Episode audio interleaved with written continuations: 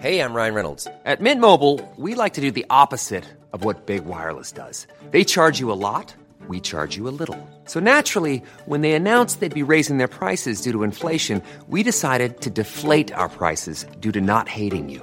That's right. We're cutting the price of Mint Unlimited from $30 a month to just $15 a month. Give it a try at mintmobile.com slash switch. $45 upfront for three months plus taxes and fees. Promo rate for new customers for limited time. Unlimited more than 40 gigabytes per month. Slows. Full terms at mintmobile.com. There's never been a faster or easier way to start your weight loss journey than with PlushCare. PlushCare accepts most insurance plans and gives you online access to board-certified physicians who can prescribe FDA-approved weight loss medications like Wegovy and Zepbound for those who qualify. Take charge of your health and speak with a board-certified physician about a weight loss plan that's right for you. Get started today at plushcare.com slash weight loss. That's plushcare.com slash weight loss. plushcare.com slash weight loss.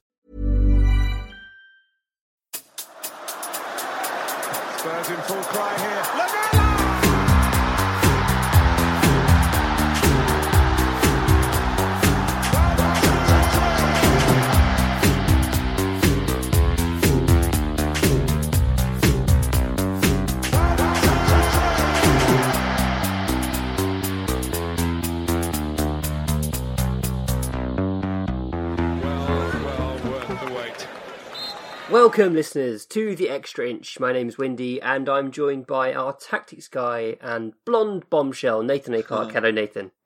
Me and a young Harry Kane to um oh shit, what's the word? oh fuck. I ruined the intro again. It's a good start, mate. It's a good start. Start as we need to go on. Platinum Princes, there you go. right, okay. I was going to say your hair was particularly radiant on the uh, the video you did about Ryan Fraser. Uh, and I love how it manages to boil piss every single time you post it. Post yeah, no, every, every time, every time there's a. it never goes a- without comment. Which I, I, I, I suggest that is why you have your hair like that. I mean, in a way, to like Yeah. to an extent, definitely. Like, yeah, you know, punk rock. Just constant trolling. Yeah. Yeah, I like it. Um, uh, my sidekick and best friend Bardi is currently on holiday in France. He is in a particularly beautiful part of France, uh, where he sent a photo of himself with the Alps behind him, and it looks stunning. So he's having a lovely time. He does send a message. He says, "Hello, Windy. Hello, Nathan. Although I missed the game, I thoroughly enjoyed the win. Distance from Spurs sometimes brings great clarity, and this clarity has led me to fully believe in Jose. I wish all the listeners well. We'll discuss my beliefs fully when I return. In the meantime, stay safe. When he says my beliefs, um, it's slightly ominous, isn't it? I mean, I think he means beliefs about Jose Mourinho, but who knows with Bardi? I would like you to speculate. Um, flat Earth theory. yeah. Uh, the moon landing was fake. Um, lizard people. Mm-hmm. mm-hmm. All I of those things. A strong tie-in with all of those things and Jose Mourinho. And Yeah, yeah, and just general like trophy noncery. No, I'm joking. Trophies are good. Um, we need to talk about the Newcastle game, but I don't remember a thing about it because we Not just really. watched Leicester, and that's like filling my head. So, very briefly, a question from Keith Weichel. He said, "Delighted with three points. Was it just me, or did I kind of see a big hole between defence and midfield where Newcastle consistently passed and switched the ball with freedom?" What did you think, Nathan? Uh, yeah, I remember him asking this at the time and noticing it at the time. Again, I can't remember the Newcastle match because it's really all blowing together quite a lot now. But yes, that was a thing at the time, but it, uh, it didn't matter. It didn't we, Newcastle are the team who have the the least amount of the ball ever, and they had so much of the ball. But you know, we got our goal, we sat back, we made them play the football, and we punished them for it. Yeah, That's I- that's what we do now. I, I definitely remember Saint-Maximin playing central, which was odd. Yeah. Because I've never seen him play in the middle before, and he definitely picked up a lot of the ball in between our defensive midfield, and he, he caused a few problems, but like no huge scares, I guess. I thought Newcastle actually played okay, you know, um, and I, I think three one definitely like it wasn't a three one game. It was probably a, a one 0 or a two one game. I don't think it was a three one game, but um, we we did the job. Uh, Seamus Hart says, We know how we play against possession based teams, Leicester and Arsenal, and it works. But how how should we play against teams that sit back against us? Well, this is kind of the question, and this is sort of uh, my criticism of Mourinho over the last um, five plus years. Um, the answer is we don't. The answer is we score early and then we turn it into a game where we force them to have the possession against us, and that is that is what we did against Newcastle. To a lesser extent, that's also what we did against Leicester. Mm. And have better players, I guess. as yeah, well. that also that really helps. Yeah. But that's true. That's true. Like, there's there's an issue with like me as a, a tactics nerd being like just you know they're just having the better players. But that's also true if you want to play a possession game, if you want to control the ball and outplay your opposition, you also are going to need at least competitively similar level of, of players and special players who can do special things like controlling midfield or or unlocking a, a pack's defense. So I, I know what you're saying, but I think it's less of an issue in the possession based team because you can create structures that allow you to keep the ball. You might not be a threat. I'm thinking back to like peak Swansea, um, in fact, under Brendan Rodgers, where and Roberto Martinez, where they would knock the ball around absolutely beautifully and play lovely possession football. They wouldn't always be a threat because quite often they didn't have a good striker. Like they were lucky to have Wilfried Bony for a while, and they were lucky to have Michu for a while. But when they didn't have those people, they were looked completely toothless. But they were still able to play good possession football, right? yeah, to an extent, yes. to an extent. Yeah. Um, so moving on to a Leicester game. Uh, firstly, Harry Kane is back. Yeah, he scored boy. four in his last two games. Uh, But in it's more both, than that. Yeah. it- it's like he ran 10 and a half kilometres in both games. He sprinted consistently well in both games. He's going into challenges robustly, bouncing out of them, turning on sixpence and, and like playing incredible passes. Yeah. He's playing like play make playmaker style passes in the number 10 position and then bombing it into the box to get on the end of them. This was always Harry Kane, though, wasn't it? This was that is the the the the archetypal Harry Kane move. He drops deep, sprays the ball wide, and then arrives there for the return pass. What we'd seen over the last two years was him either staying up top and not coming back in the first place, or coming deep and playing the pass, but not being able to get in the box in time. It's it's it's just been fitness the whole time. It's just it's really just been fitness, and that that prolonged break has done him so much good, man. He looks absolutely like he's looked good recently. He looked good against West Ham. Uh, he looked good against. Help me out. What was the other game recently? Everton? Was it just? Was it?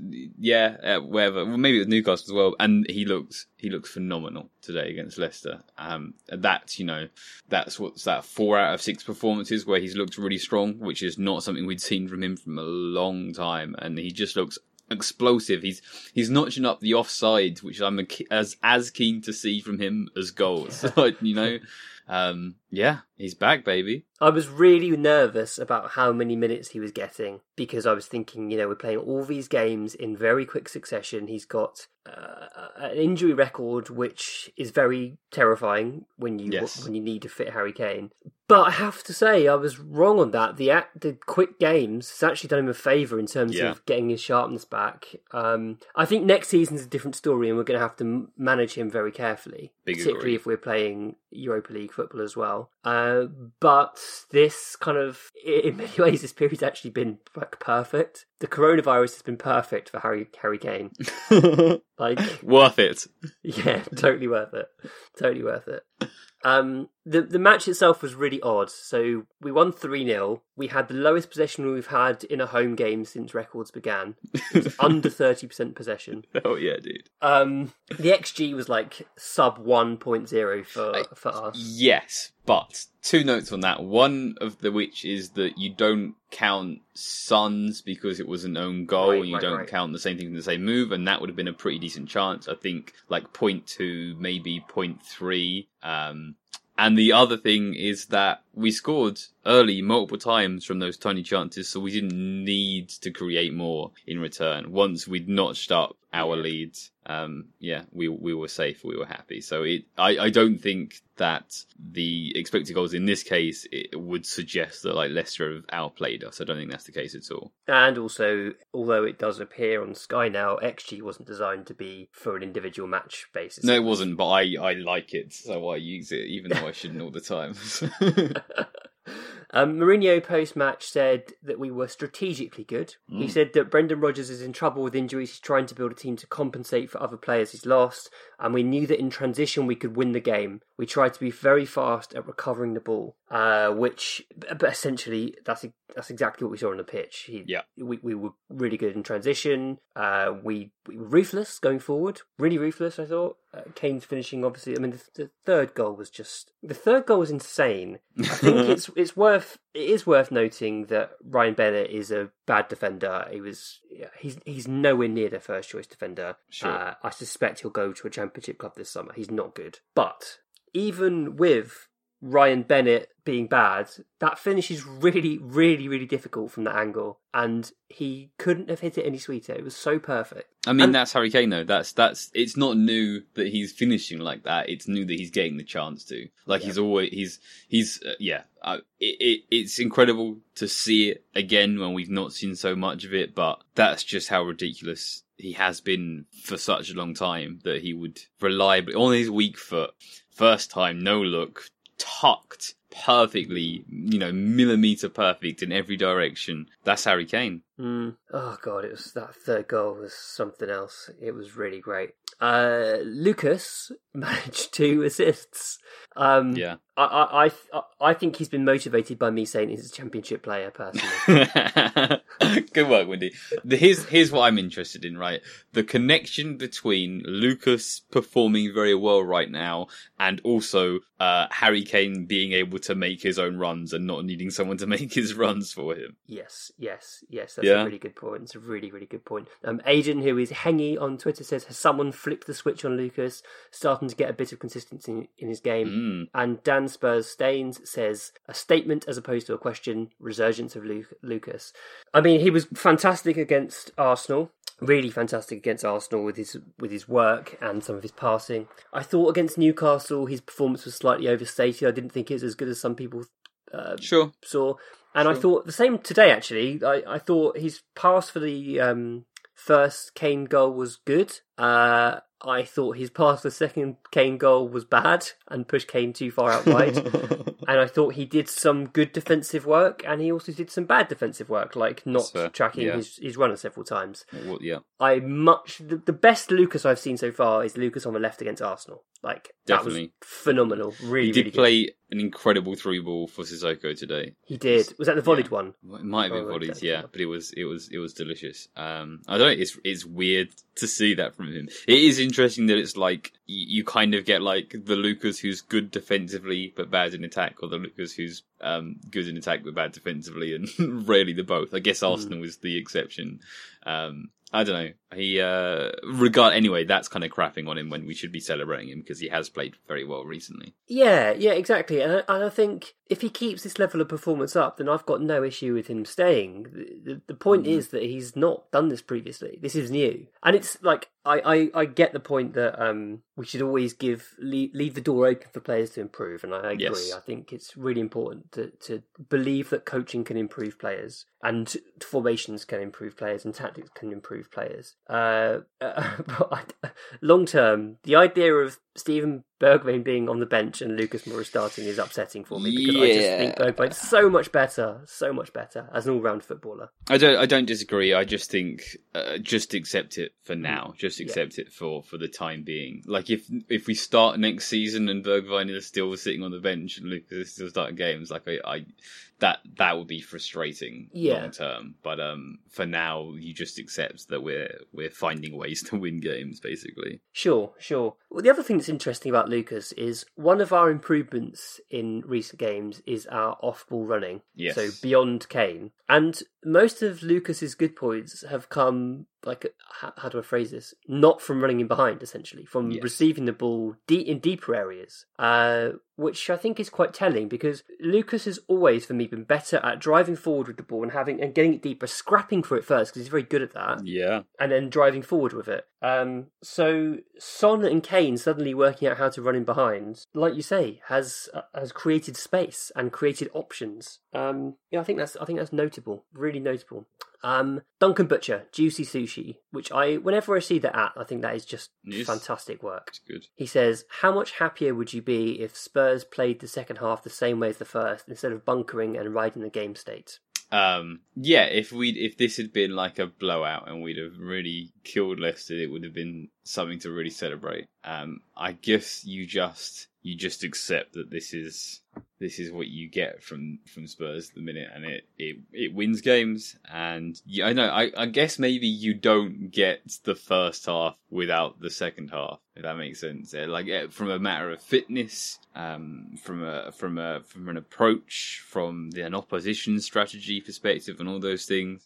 Yes, I I would have preferred us to like you know really really um finish teams off in that kind of way. But um but we will also see games where we have that sort of first half second half um uh dichotomy. But like when we we yeah we yes we sit deep. Yes we can see possession in the second half but we're also just lethal on the counter. And that's how we get our fourth fifth sixth goal is by you know uh, punishing teams through that means. Yeah, and I guess the the return of injured players will help um, as well because although to be fair, like I don't think our bench is that weak at the moment. I think the bench has more potential than Mourinho implies sometimes. Like we could bring Sessignon on, for example, yes a- and we'd suddenly have a really good counter-attacking threat who can also defend. Uh, but if you imagine Dele's on the bench, that's a really good option to bring on in the second half, and perhaps you create more chances on the counter having done so. I don't know, maybe that's too. But optimistic. also, in both those cases, you're creating the chance for good players to have some match time and, Mm-hmm. and be in a positive situation, which I think is more important than than Oh, you know yeah, improving sure. on a two goal lead or whatever. for sure, for sure, and and certainly the use of substitutes continues to be a frustration for me.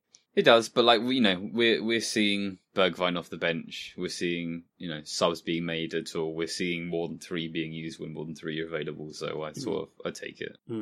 Uh, big White Hart Lane Blue Heart, who is Spurs last minute. He Do you says, think you might be a Spurs fan? it does seem that way. He says it's not pretty, but the results are coming. Could you give us thoughts on what it is that stops us stringing more than four passes together in the final third? uh, well, we touched on this. It's you know, it's it's a lack of structure, but it's also uh, a lack of commitment forward from various players. It's um, and it's an overall game approach, which is that we're gonna sort of we're um, it's like it's it's burst fire rather than fully automatic. It's we're to attack for a little bit, and if that doesn't work out, then we'll wait and we'll do it again later, rather than just keep continuously trying to keep things going. We're we're we're sampling attacks and then abandoning them when they don't work out, and that's fine. We know, and we're taking risks, and which you have to do. Um, but that's just that's just the team we are, and again, we are seeing results that way. So I think you, at least for now, have to largely accept that that's that's the way we play. yeah, yeah, I think lack of numbers forward is the crucial thing for me. Mourinho doesn't like to commit too many bodies forward at any one time, so that means naturally your passes have to be more precise because there are more opponents than there are your own players in, in that half of the pitch or that third of the pitch. So it's it's difficult. It's more difficult to find a teammate if there are lots of opponents surrounding them. Um, uh, and we we're kind of quite reliant on moments of individual brilliance, which luckily Kane and Son have been able to provide in the last few games, and those uh, excellent runs into the channels, which we're looking for increasingly. I'm, I'm thinking, with like I'm noticing a lot more long balls into the channels than um, Yeah. than before the before the break for sure. This is an interesting one. Harry James says opinion on Gedson getting minutes on of the off the bench over Cess. I find his loan signing bizarre as he's taken minutes from both Sessignon and Skip. Which I, I mean, it's hard to disagree with that. Yeah, I mean, again, it, it, it's the same thing over again. It's it's it's function before everything. It's function before attractive football. It's function before player development. It's functioning over um, the cost of various players. Uh, you know, it's function overall. And But is Skip any less functional than Gedson? if Mourinho believes that's the case, then that's what he believes. I, you know, um, I don't rate Gedson especially highly. I do think that Young has a high upside, but he's not. He's not there right now. He's not given us, you know, his best version of himself, his fully developed adult senior player version of himself. Um, so Mourinho sees it as something of a risk. I, you know, wouldn't be completely persuaded by that idea, but I, I accept that that's what Mourinho believes and that that is his approach, basically. Mm, mm. Uh, so in this game, I thought Lo Celso was quite quiet. Sure. Uh, Mittel says, Gio, what's his best position? I think he's more suited to be to playing off the right, where he can utilise his ability to dribble with the ball. And equally, Life of Ty says, would you put GLC's recent form down to fatigue or lack of a stable position? Uh, I think he's probably looks better for us in the central midfield role rather than in as a number 10 generally. Uh, I like him off the right too, but I think his best position is dictated by what we need. So we've seen us switching back and forth between the 4-3-3 and the 4-2-3-1 a lot over the last couple of games and also a, a brief sample of the 4-4-2. Um, and the best possible use of Gio is in his versatility. It's in us being able to switch shapes based on the game, based on the opposition, based on the needs. He's not bad. he's not he's not had any bad games. He's had some quieter games. He's had less good games, but he's not like let us down or or you know been a weak player in any of those positions. So it's it's just a matter. You know, I think he's performed better in central midfield, but he's not a problem as a number ten, not even slightly. Is it not also the case that it's kind of like what you said earlier about Gedson. We, we Mourinho currently, f- for many reasons, values functionality over all else. There's no kind of attempt to possess the ball, dictate tempo, do anything adventurous, and so we're naturally not going to see like the complete upside of of Lo Celso. He's very good and very tenacious at playing a function midfield role. He did a really good job of that in like three or four games when he played in a in a four four in, in a midfield two. Um, but I don't think you get the best from him. Like he's not going to be playing his best football there. Um, well, there'll need to be a stylistic change to get the best out of him, and it Sure. might be that when we have a defensive midfielder and can play him as one of a midfield three, ideally with Ndombele, then we might start seeing something different. Sure, I mean he can be more expressive and, and, and show off his creative side, but but you know, a respect to him for being moldable and coachable and responding to the needs and the instructions of the team. Right, we're going to slot in here a short interview that Nathan and I did earlier with Bruno Vedrickas, who had seen a bit of our potential new signing, Kim Min Jae. So, uh, thank you, Bruno, for your thoughts, and here is that interview now.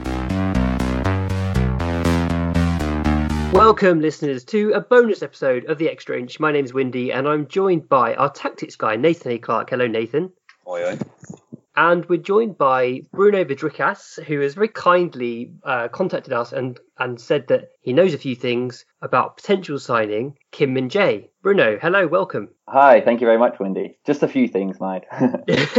well, any insight you can offer is going to be really useful because, I mean, firstly, it's difficult to get a lot of information about him. Uh, the, the Chinese league is not well covered in the UK, um, but also, like, it's difficult to get full recordings. So we go by watching highlight reels, and you can't always tell a great deal from that.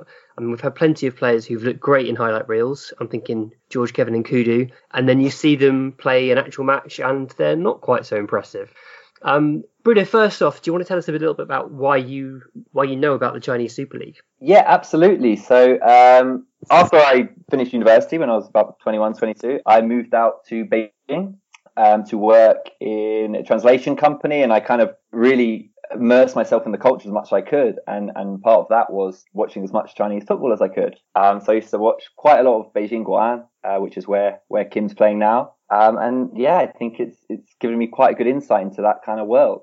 And how does the Chinese Super League kind of stack up compared to what we're used to in, with the Premier League? Yeah, so I I mean the obvious the obvious kind of thing to, to get out of the way is, is obviously the quality is, is far lower than, than that in the Premier League. Um, but I think the biggest kind of differentiator is the tempo. It's it's a very very slow league. It's a fairly technical league, um, but it's one where there aren't as many kind of quick patterns of play, and it, a lot of it's about the build up. And and uh, I think that's that's something that, that is going to be kind of a big thing for Kim to adapt to if he does make make the move over to the Premier League. Sure. And is it dominated by a couple of um, teams that tend to do well, or is the quality spread out throughout the league? Uh, no, it's definitely definitely the former. Uh, Guangzhou Evergrande, I think, have won I think eight of the last nine titles. Um, yeah, and, and they've really been dominating for a while. uh, there are a few kind of interesting teams, especially recently pop, popped around. Dalian uh, has recently been taken over by Rafael Benitez, who's also brought along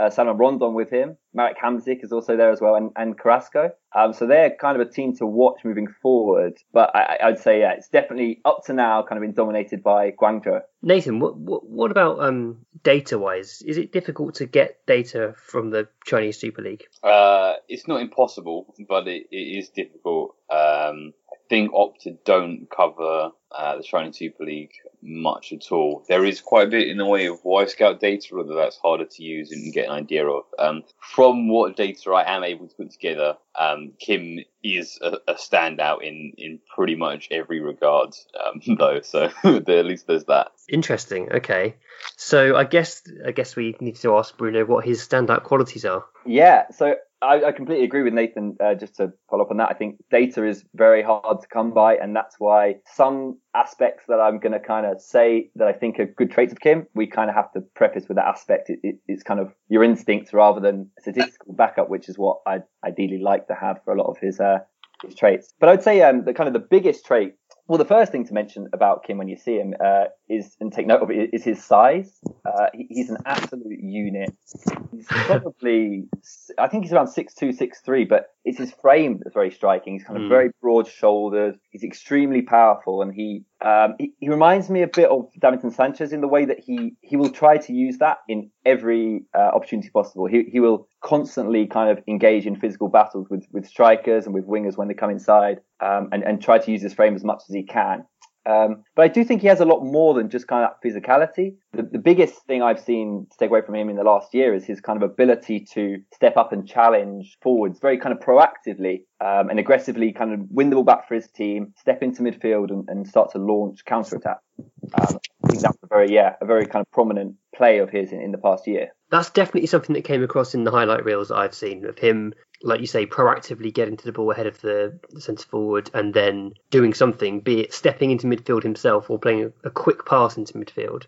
Um, the other thing that stands out, uh, we've mentioned this in the podcast previously, but I think it's worth noting here the size of his head. He's got a massive head, yeah. which probably helps when heading away uh, corners or heading in corners because he tends to score a few from set pieces, right? Yeah, yeah, he does. And, and the, I mean, the head, I think, is what's kind of drawn a lot of these Harry Maguire comparisons. Yeah, definitely. year or two, and it's very hard to look past that head.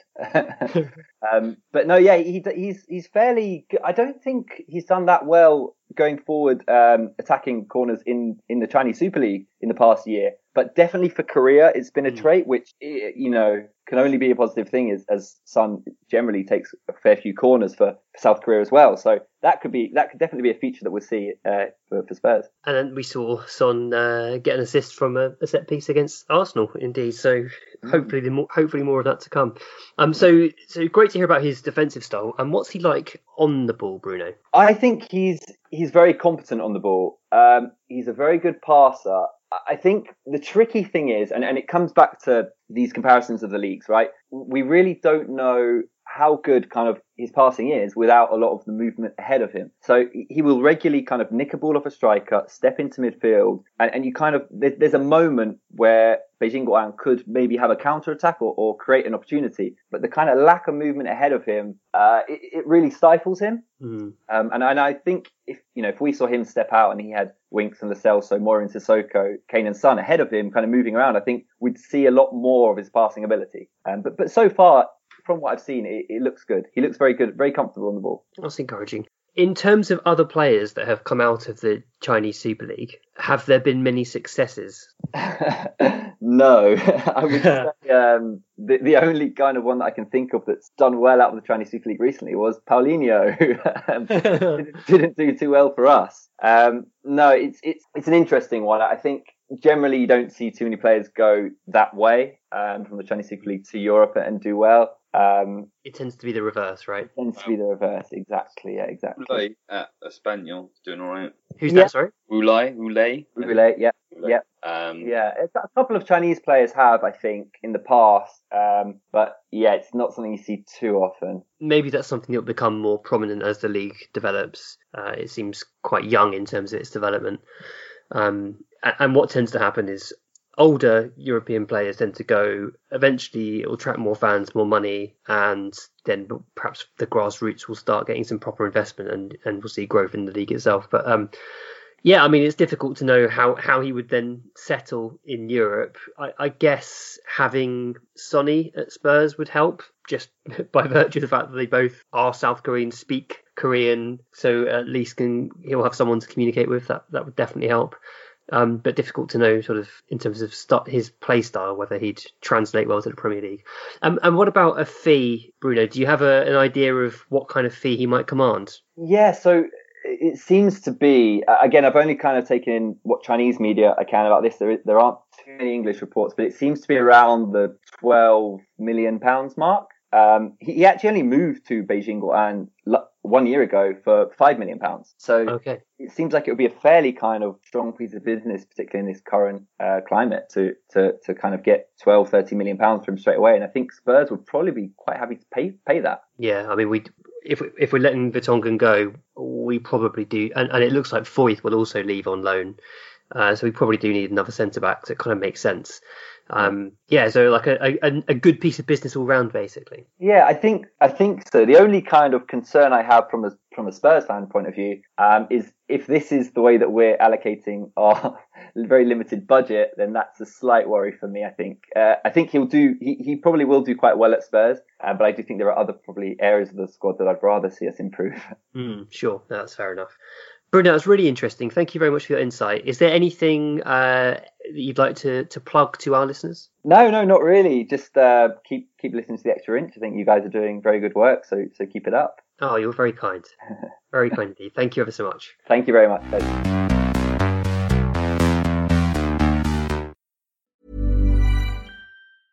Ryan Reynolds here from Mint Mobile. With the price of just about everything going up during inflation, we thought we'd bring our prices down. So to help us, we brought in a reverse auctioneer, which is apparently a thing.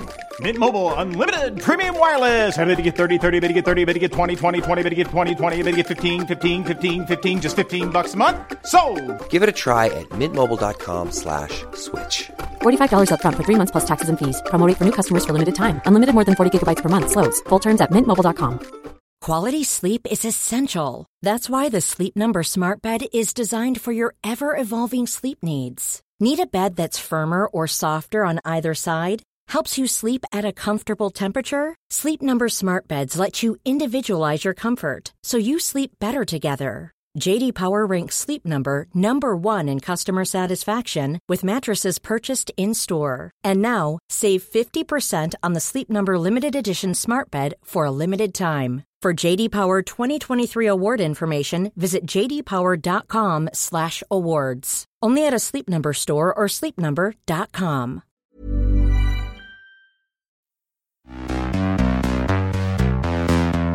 Nathan, since uh, speaking to Bruno, or, or prior actually to speaking to Bruno, you did some research on Kim as well and had some some views. Did you? Is there anything you wanted to pick up on? Uh, well, I agree with with basically what Bruno said. Um, I've, I've been watching a bunch of his games. I mean, I'm gonna I'm gonna put together another uh, scouting video on Kim. I think I did one for Højbjerg, I did one for Fraser, and people seem to like them.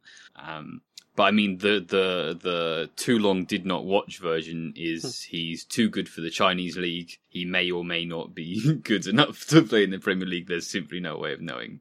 Um, but I will, I'll give you something more in depth um, and some more context on that uh, in video form in the near future. Cool. Uh, I thought it'd be interesting to talk about squad building as well. I wrote an article about our squad and, in particular, the homegrown rule. What's interesting with Spurs is that last summer we seemed to do some sort of homegrown rule preparation by signing Ryan Sessegnon and Yeah. Jack Clarke. Yeah. And then both of them have pretty much stood still, um, which which doesn't really help in, in many ways. Although they don't need to, neither needs to be named in the the 25 man squad for next year because they're they're young. Having them as freebies is is less kind of helpful if they're not going to be trusted to get minutes. Um, it's interesting because as it stands, we've probably got space for three more non-homegrown players uh, if we don't sell anyone. Uh, the, the the suggestion is that we might sell we might sell Aurier, for example. It's possible that we'll sell Aurier. We could even sell Gazaniga, so we could create more space. But as it stands at the moment, it's looking like yeah, like three more is the is the the max non-homegrown players we we could buy. So that makes homegrown signings really quite attractive. And we've spoken before, Nathan, about Ollie Watkins and our admiration of him.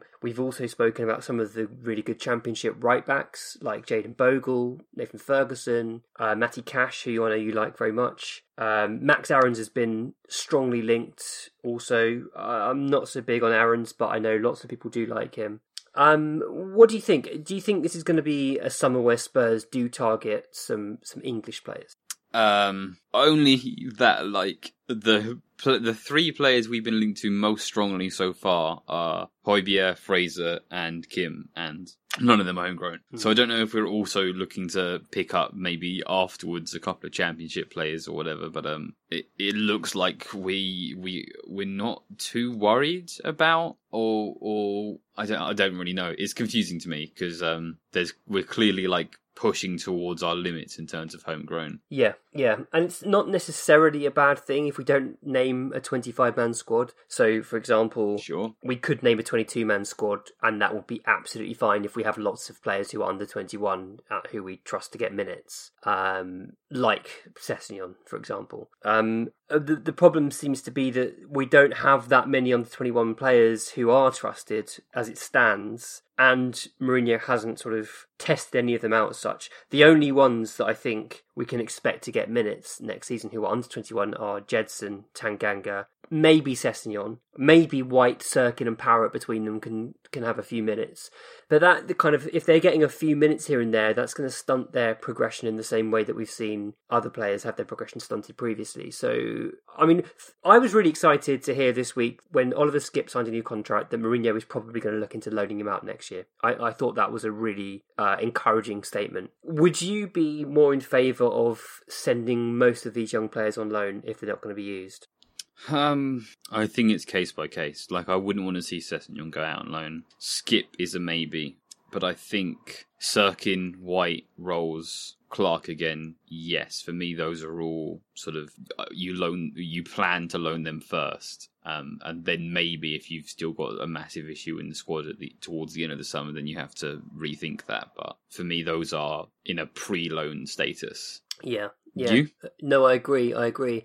I think the the Europa League will be interesting. Mourinho's kind of already hinted towards Yeah. using young players in the Europa League. I don't think he'll go that young. Like when he talks about using young players in the Europa League, I think he's talking about Tanganga and Sessegnon and like maybe Foyth, for example, Right. or or maybe White or Cirkin. Probably not both. Maybe Parrott if we're lucky, but I don't think there'll be like five or six young players in at once, and therefore I feel it'll be much better for us to get Parrott out on loan for the first half of the season and get White on loan for half the season too.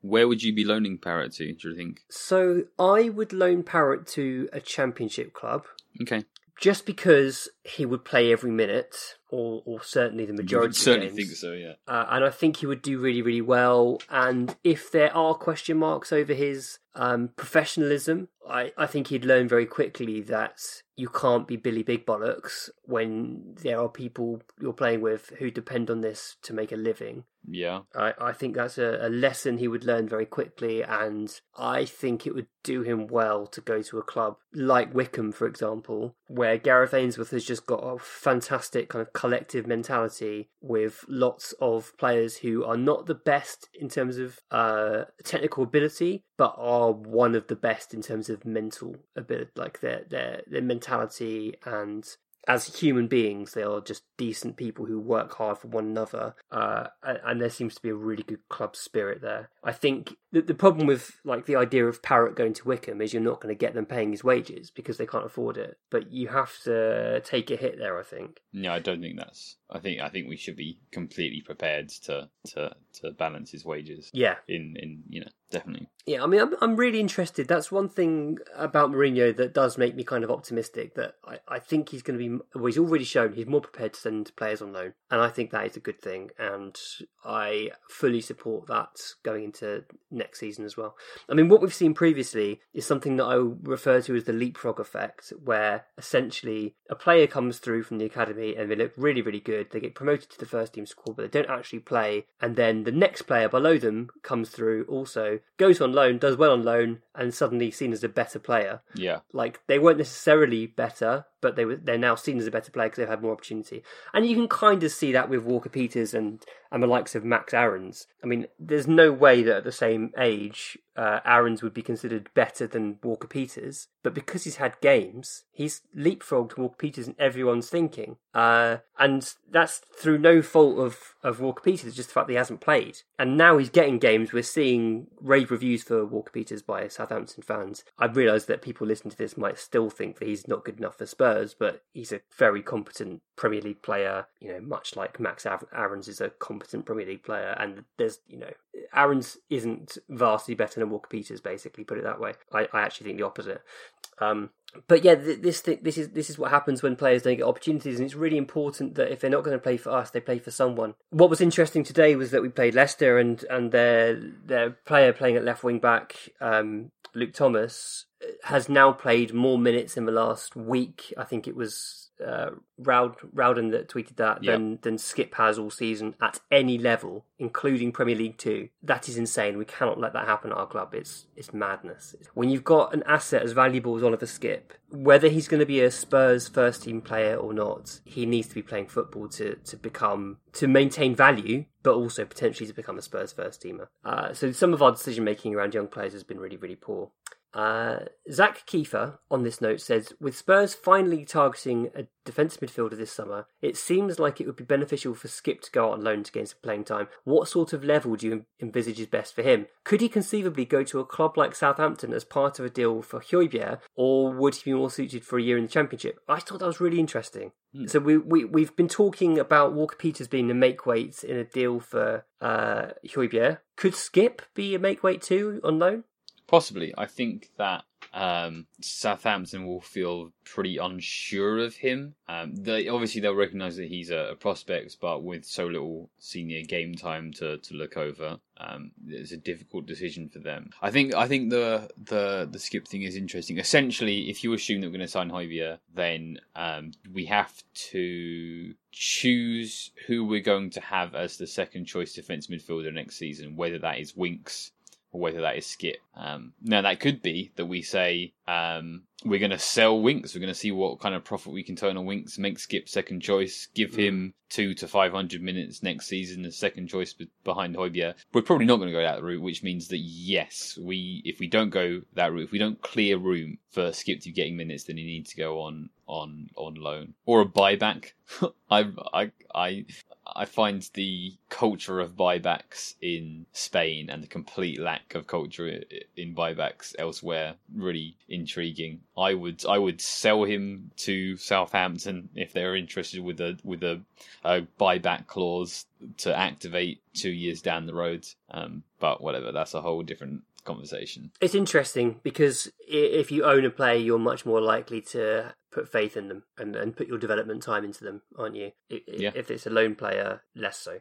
Uh, particularly in a club like Southampton's case. I mean, Southampton have their own really good academy that brings through decent players. For example, uh, they've got Will Smallbone, who's just coming through and looks decent and could probably play one of their midfield roles. So perhaps they don't even need perhaps we don't even need to uh, have Skipp. But I mean, in hindsight, maybe the best place for Skipp next year would be the Championship, where he plays most games. Um, I don't know. I don't know. I think he's good enough to play Premier League football, but would he play 38 matches? Possibly not. We want to get him as much game time as possible to make up for this past season.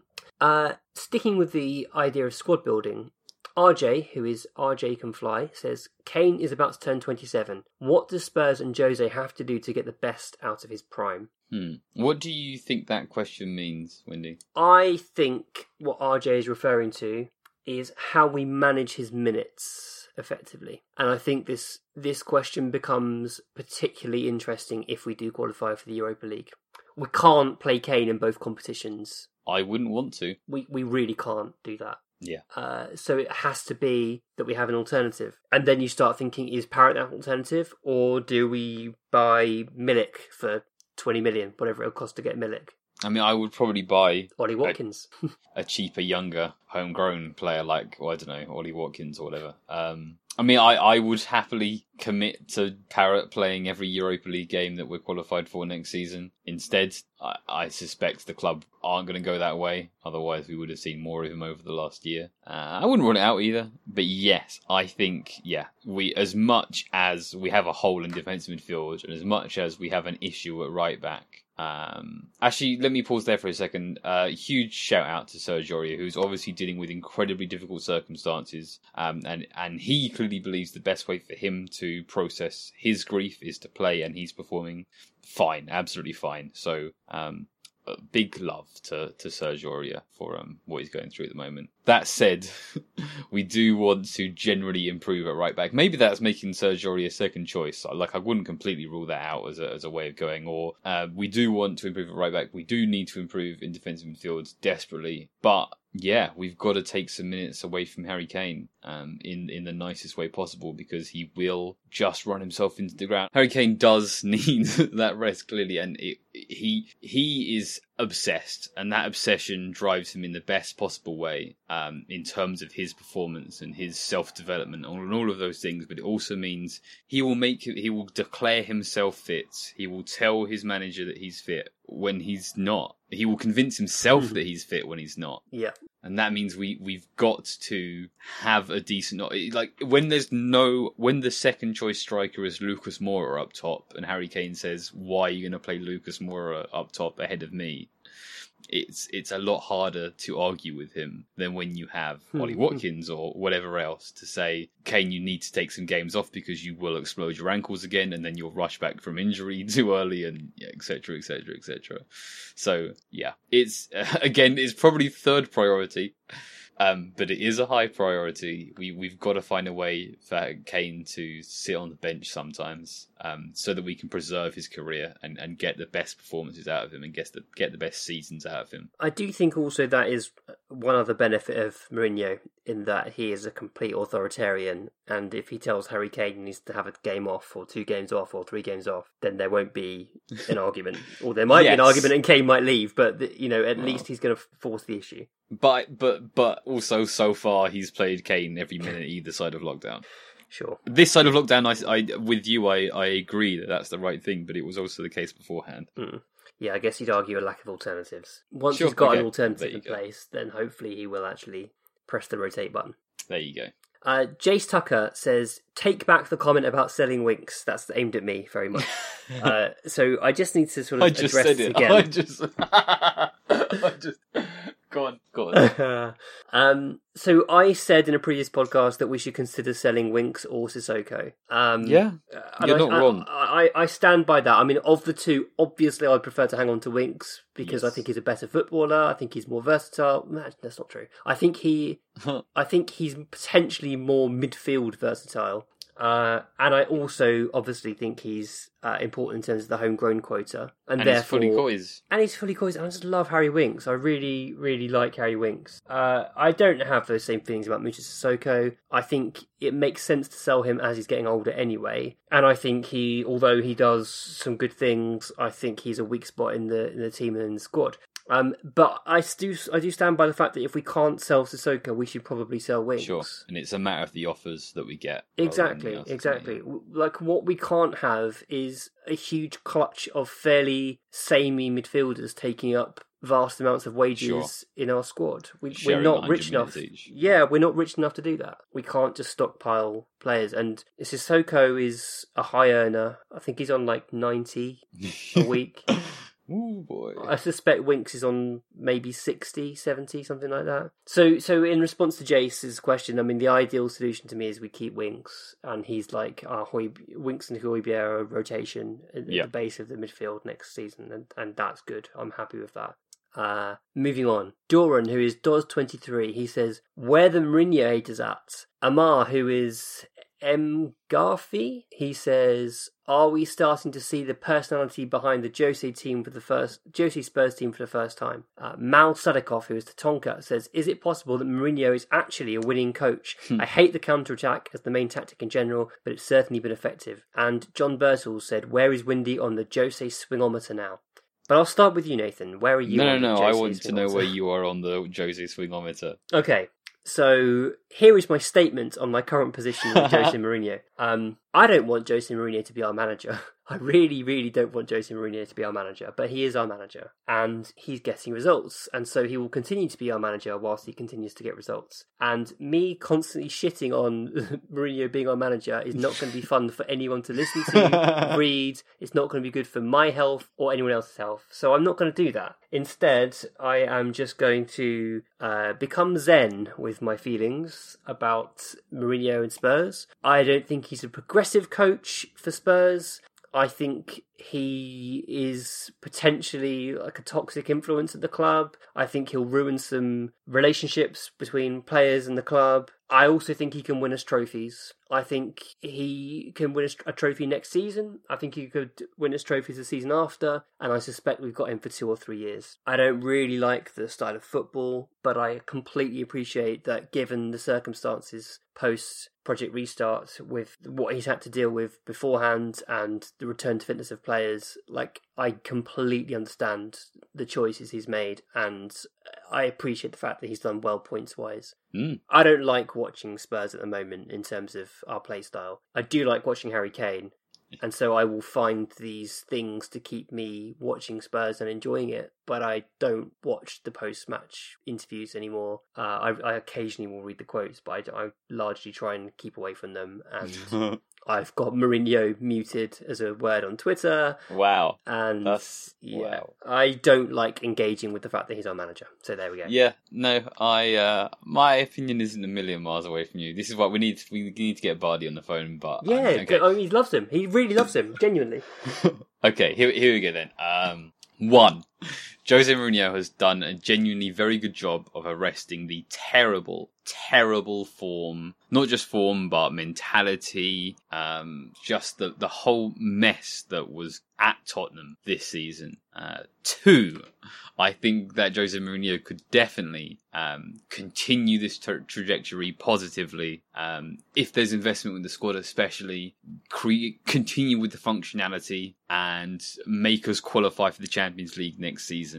Three, I would change Jose Mourinho out if there was a good manager uh, available instead who was going to play progressive, attractive football and bring through young players without without a shadow of a doubt. 100% I would. That's it, isn't it? I mean, we're basically pining for what we had under Pochettino. It's really, really hard to go from a manager like Pochettino, who ticks so many boxes of what I want as a Spurs fan, like playing good football, but playing uh, like a structured style of good football, where you can see every week a tangible improvement up to a point. I mean, I really appreciate it didn't carry on as long as we'd like, but you can see like in his first couple of seasons, you could just see the game plan clicking every game, and it was so good. And we were really expansive and exciting. And Kane and Winks came through, and that was lovely. That's like the youth progression stopped, so there there were downsides to Poch as well. Um, but I'm not getting like progressive football vibes from Jose. I'm getting I'm getting like gr- he's going to grind out the results. He's going to grind out the results, and and that means he's going to get the results. And he's very good at getting results. And if if you if you love winning, like Bardi is the most competitive man I know. Genuinely, that's like he just is. I, I've played football with Bardi. Uh, Bardi has a winning mentality. um, he he like he's a runner. He loves getting his personal bests. He's he loves winning, and there will be lots of other Spurs fans who enjoy that too. And so having a manager like Mourinho who makes sure like a win at all costs approach is taken to games, that's going to be really popular amongst them. And that's completely valid. If that's it's the way you feel. completely, completely valid. But it's not the way I appreciate football. No. It's not the way I enjoy my football. I, w- I would rather do a little bit worse in the league but play nicer football. Um, but but with the feeling that one day we could get better, you know, that's the thing. I don't Yeah. think Mourinho can win us the league. Uh, I don't think that if Mourinho had had the team that Pochettino had had, that he could have won us the league. Uh, but but, but who could win us the league with our current financial Sure, structure? that's kind of yes. It's it's not impossible. It's just very very difficult. And like I've said, there are some upsides to Mourinho, so I'm pleased he's sending young players on loan. I think that will improve their development long term. Uh, I think occasionally his authoritarian approach might be helpful, although I, I'm scared of what it means for Ndombele. Um, and I will really enjoy winning a cup if it happens. I will really, really enjoy winning the cup. Yeah, the, the, the, winning the cup will be will be fantastic. The journey to winning a cup will be like it will be like driving to the south of France in um, a Fiat Punto with a suitcase on your lap all the way there. It will not and no sweets in the front. You're not getting sweets from your mum. That is what the journey will feel like to me. It'll be uncomfortable and unpleasant, and I'll want to have a break, but I'll really enjoy it once we get there. So there we go. There's where the Mourinho haters are at. Uh, Leonardo, who is Lenny D1210, he says, All three of you agreed on the last podcast, I think this was two podcasts ago now, that Davies is fine at left back or even good. I disagree with this wholeheartedly. He's a slow, stay at home fullback who's not particularly good at defending 1v1 or reading the game and is a poor crosser. What am I missing? Uh, he is slow, but I think he's decent defending one v ones despite his lack of pace, and um, I think he reads the game pretty well. And I think his creative passing is quietly very impressive. Um, I don't really know how to persuade you if you feel the exact opposite on several of those issues. I, of course, there are limitations with Davies, uh, especially athletically, but um, I don't know. He wouldn't. He wouldn't be starting so many games under both Pochettino and Mourinho if he was terrible. He's he's fine, man. Honest. He really suits what Mourinho is doing at the moment. He really suits it because he is a stay-at-home fullback, and that's what Mourinho wants. Yeah. and so he doesn't have to coach him to stay stay back because he just naturally does it anyway.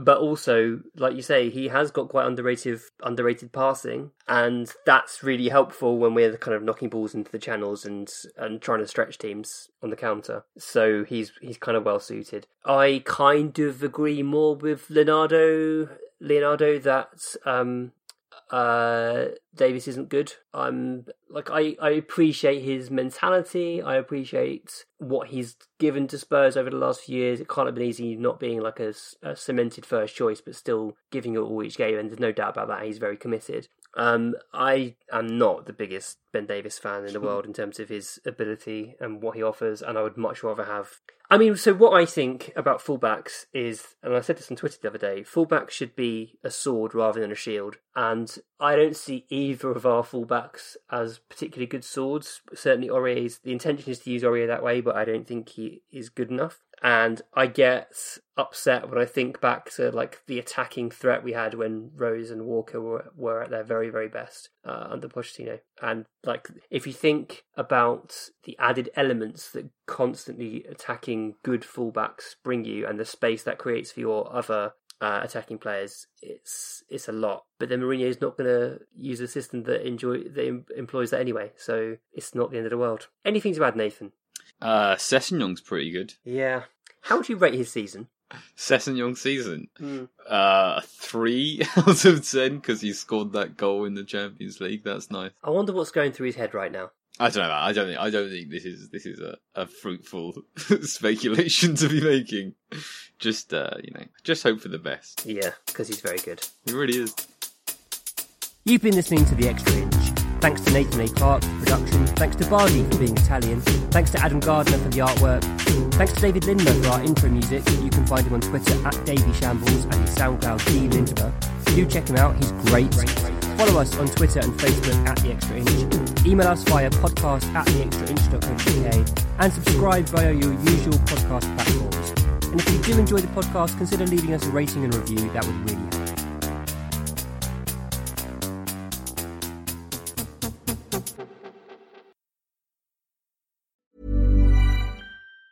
Planning for your next trip? Elevate your travel style with Quince. Quince has all the jet setting essentials you'll want for your next getaway, like European linen, premium luggage options, buttery soft Italian leather bags, and so much more. And it's all priced at 50 to 80% less than similar brands. Plus, Quince only works with factories that use safe and ethical manufacturing practices. Pack your bags with high-quality essentials you'll be wearing for vacations to come with Quince. Go to quince.com slash trip for free shipping and 365-day returns. Hi, I'm Daniel, founder of Pretty Litter. Did you know cats tend to hide symptoms of sickness and pain? I learned this the hard way after losing my cat, Gingy. So I created Pretty Litter, a health monitoring litter that helps detect early signs of illness by changing colors, saving you money and potentially your cat's life. Pretty Litter is veterinarian developed, and it's the easiest way to keep tabs on your fur baby's health right at home. Go to prettylitter.com and use code ACAST for 20% off your first order and a free cat toy. Terms and conditions apply. See site for details.